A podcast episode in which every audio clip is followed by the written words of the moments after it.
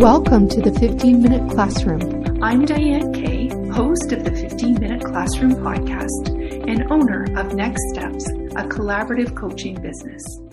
Here in the classroom, you'll gain access to information, tools, strategies, and educational support for children 4 to 12 years of age as you seek to develop essential skills that your children need at home, at school, in their play, and relationships. Whether it's meeting to create routines that build skills, creating a schedule to support your goals, activities, and family events, working together to problem solve challenging behaviors, or reviewing an individual education plan to provide support at home. Each of these opportunities sheds light on you, the parents, seeking to understand, equip, and engage with your children to foster strong, loving connections that build character and support lifelong learning. On today's episode, Dale Shipley joins us across this online table. Dale is the author of Empowering Parents Meeting Children's Learning Needs in the Kindergarten and Primary Years. Dale holds a master's degree in education and a doctorate in early and middle childhood. She is the author of five editions of Empowering Children, play based curriculum for lifelong learning. Dale is passionate about empowering parents to observe, raise questions, recognize their own power, and participate in the transformation of Canada's education system so that it connects with 21st century imperatives. Welcome, Dale. Thank you, Diane. I'm pleased to be here. I'm glad to have you. And on, on this episode, Dale and I are going to discuss what physical literacy is, why it's important, how it's developed, and how it Im- impacts all other domains or areas of a child's development. We'll also touch on parents, caregivers, essential influence, and their role. So, Dale, let's dive in. What is physical literacy? Well, I'll start with a definition, Diane. It's, it's a term that is used to describe the ability to care for and move one's body competently and with grace and confidence so as to be able to participate actively in exercise, in physical skills or sports and recreation that one enjoys. So it covers a, a lot of ground. You cover a lot more ground on this definition and topic in your book, chapter six on physical literacy. So, Dale, why is physical literacy so important?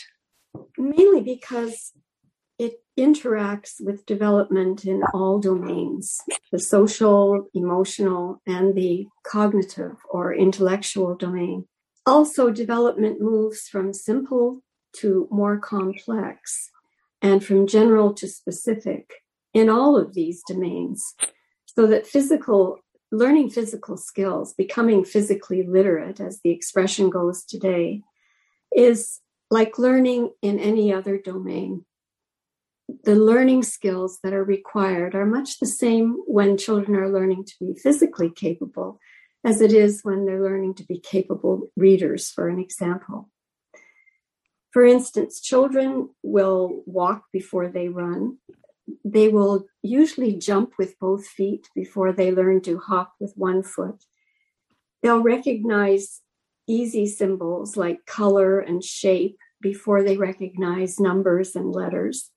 They babble before they speak words and phrases, and they will speak in short sentences before they can maintain conversations. So, in all aspects of their development, we see that the the the process, the progress they make is sequential. It, it, it follows in a fairly established order, and children don't vary a great deal, no matter what it is that they are learning in terms of the sequence that they follow. So you mentioned the sequential aspect of physical development and how one skill builds on another Dale. I think this information is essential for parents and caregivers to remember, particularly when we skip ahead a few years and a child is presented with opportunities to participate in a team sport, perhaps hockey or volleyball, or an individual sport like dance or skiing, the ability to perform and participate, which you spoke about in the definition, in a sport will be influenced by the development of these earlier sequential physical skills that you mentioned. That's right, Diane. The the way to look at it is that in early and middle childhood, that would, would en- encompass the years from from three to 10 or 11. Children are building a foundation, particularly in the early years up until the about the age of six. They are they are really developing the capacity, the physical capacity to become skilled in their movements physically and perceptually or sensorially, as we would, would say. Children also develop physical skills um, casually when they're outside playing or when they're inside playing, for that matter. Whenever they're moving around, moving their bodies, their bodies are learning and they are learning to master the con- and control their body movements in play of all kinds.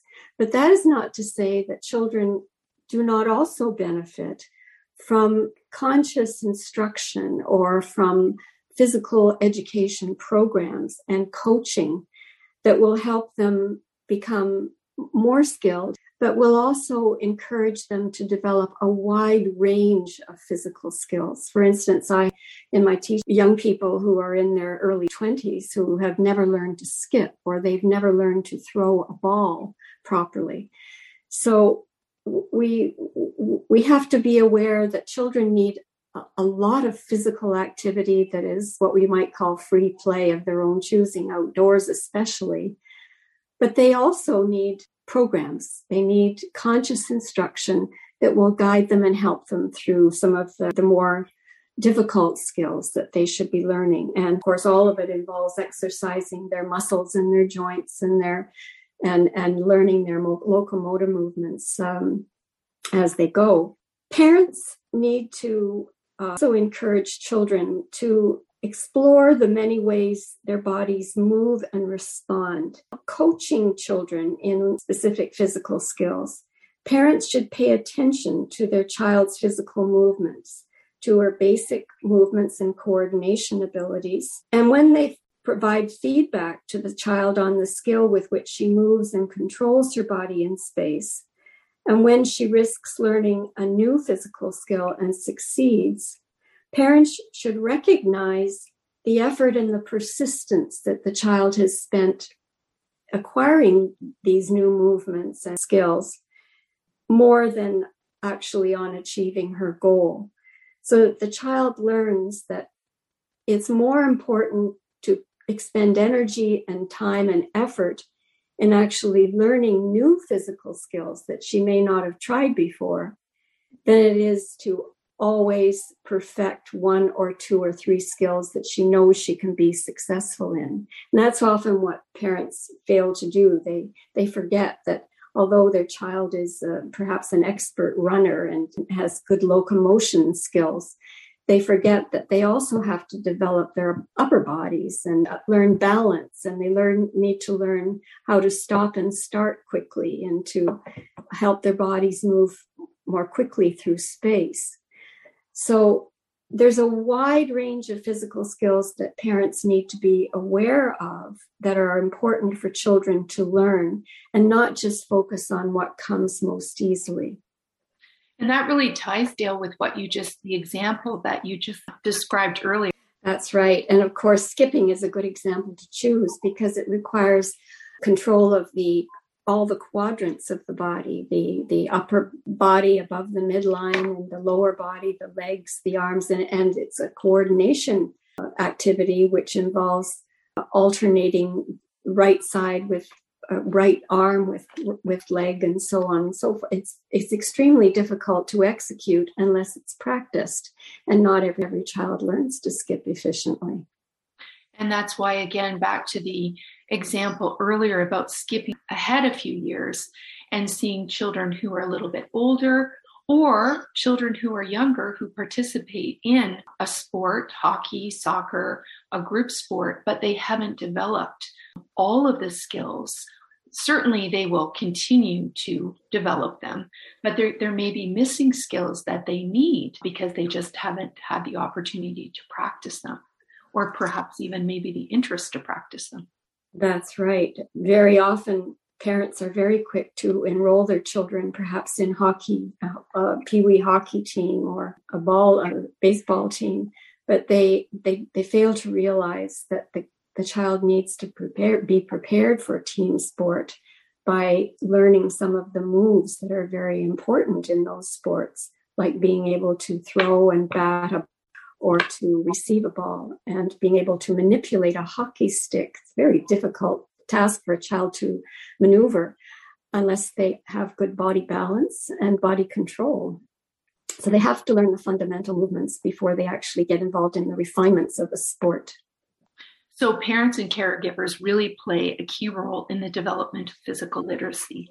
And you emphasize the importance of taking on a coaching role, providing essential feedback to their child as they perform a skill and helping them recognize the effort and persistence that they put into practicing that skill. So, Dale, in what ways does physical literacy impact other areas of development? Well, for example, we, we know that children speak more fluently when they're physically active. You just have to be observing a group of children in the playground to see how much they speak and yell and converse with one another while they're playing. And very often it's the same children who are able to be very verbal in the playground clam up in the classroom, and the teacher finds it difficult to get them to speak. So, physical uh, activity actually helps verbal ability, just as sensory accuracy, the ability to hear and see and touch, facilitates children's ability to, to sort, to match, to sort items, to make comparisons between things, to respond to verbal commands. They have to be able to listen actively. And if they if they if they're trying to learn to count or to read they have to be able to recognize the visual configuration of the symbol as well as the sound it makes particularly if they're learning to read so sensory skills are closely related to learning the academic or the school based skills, such as word recognition, reading, scanning a page, reading from left to right, responding to instructions, and following di- verbal directions. They need to be able to find the source and direction from which a sound is coming, for instance, in order to be able to follow instructions or participate in treasure hunts or in activities such as Simon says, or follow the leader. To do any kind of imitation activity or play, they also have to be perceptually sound. So parents be very helpful to children in practicing their perceptual skills. And part of, of the business of be doing that successfully is knowing how many perceptual skills there really are when you think of the senses that we have, there are many specific, discrete skills that are attached to each one of the senses. And I really appreciate that you gave an example of, of Simon Says or statue games, perhaps uh, dodgeball. Uh, another great activity that can even be done in the home is creating an obstacle course where children go over and under and around and in and out some of those opportunities for them to practice a variety of skills.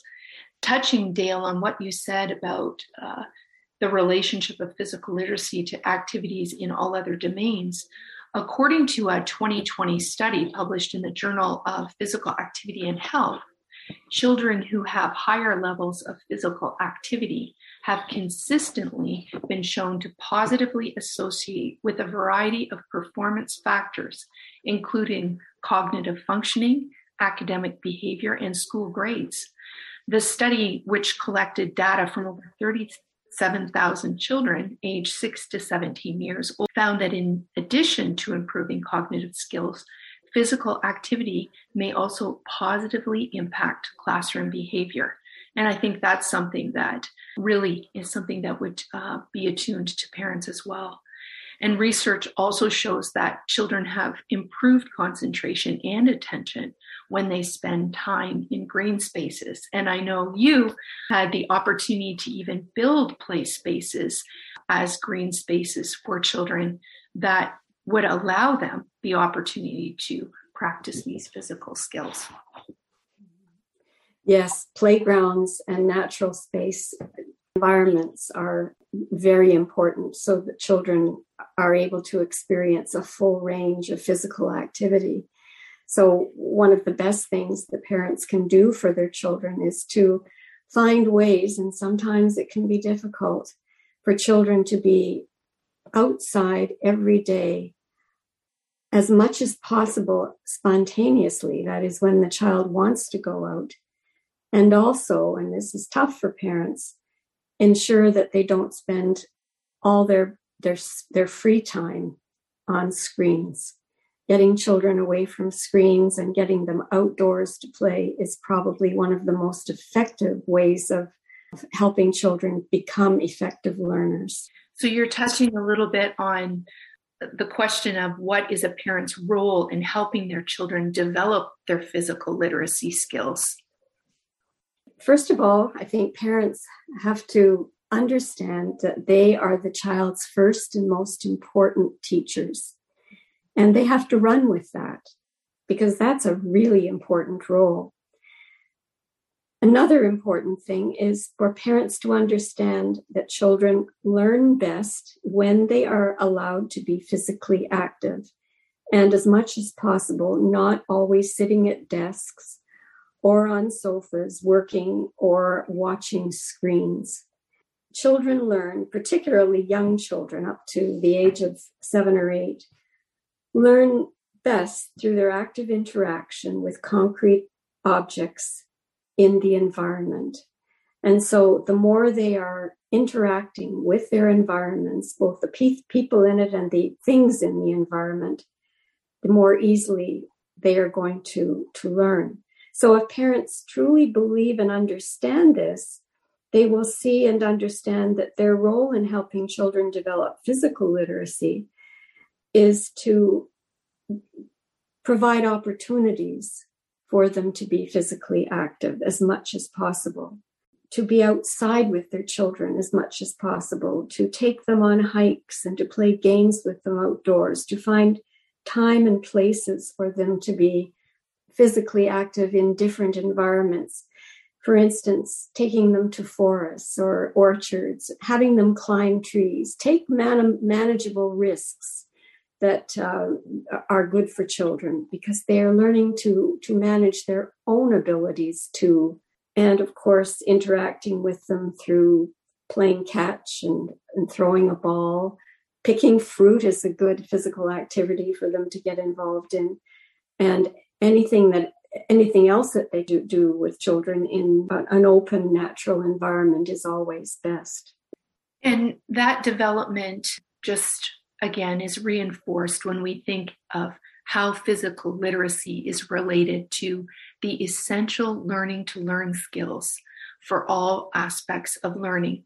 And Dale, you and I did a podcast, um, I think it was episode number 25 on the essential learning to learn skills. So, can you talk a little bit about how physical literacy is related to those essential learning to learn skills? When children are learning physical skills and developing their bodies, they are also learning to focus, to attend to the task that they're addressing. It might be learning to skip or to cut with scissors. They are learning to be patient they're learning that they're not always going to do it right the first time and that they have to go back and do it over. They're learning to persist with the skill that is difficult for them to master and to persevere until they have actually acquired the skill. They, they're learning to overcome obstacles. They're learning to ask for help or, or to avoid distractions and they may be learning also to return to the activity that they're uh, addressing at the time after an interruption. So when children are learning, let's say, skilled movements associated with, um, let's say, hockey, they're learning to twist, turn without falling down, balance. They may be learning to stick handle with a hockey stick in their hands, surprisingly hard to do if you've ever tried it.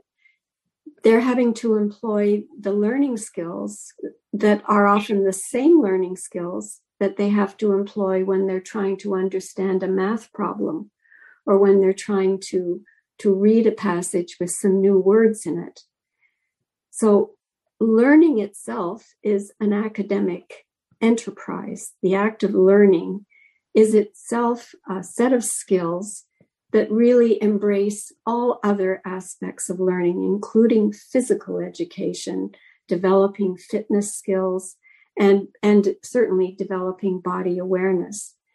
So all of the learning to learn skills i would say are are involved in becoming physically illiterate and and of course inter, they're mutually interdependent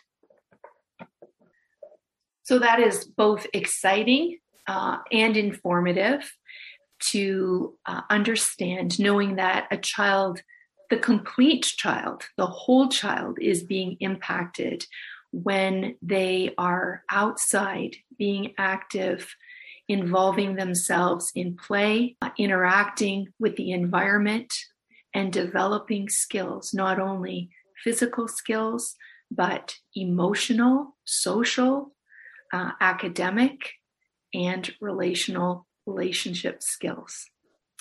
So I think we've covered a lot of ground uh, in a short period of time today. And Dale, I just want to thank you for joining me here uh, today. Is there anything else that you would like parents to consider as they just kind of think about what we've talked about during this time? Well, it's a great pleasure to be with you all today. Thank you, Diane. Perhaps just to repeat what I said before that parents are the child's first and most important teacher. And that parents, although they may never have been trained as teachers, parents are natural teachers. They're teaching their children all the time, even if they're not actively doing so. Children imitate their parents. They they watch them, they observe them closely. And we often are, are surprised when they reflect us parents have a huge impact on, on their child's ability to become physically capable. The more parents move, the more children will move. Love that. The more parents move, the more children will move. Thanks for joining us here in the 15 minute classroom today. If you'd like to learn more about the essential skills your children need at home, at school, and on the playground, head over to Coaching Next Steps. You'll find a list of episodes related to these essential skills and a 15 minute strategy that you can use as you prioritize the skills that you'd like to work on with your children. If you'd like to win a free copy of Dale's book, send me an email at coachingnextsteps at gmail.com. That's coachingnextsteps at gmail.com. Provide me with your email address so that I can identify one lucky winner at the end of November. Well, that's a wrap for today. Thanks for joining us across this online table, and I look forward to seeing you here on the next episode of the 15 Minute Classroom.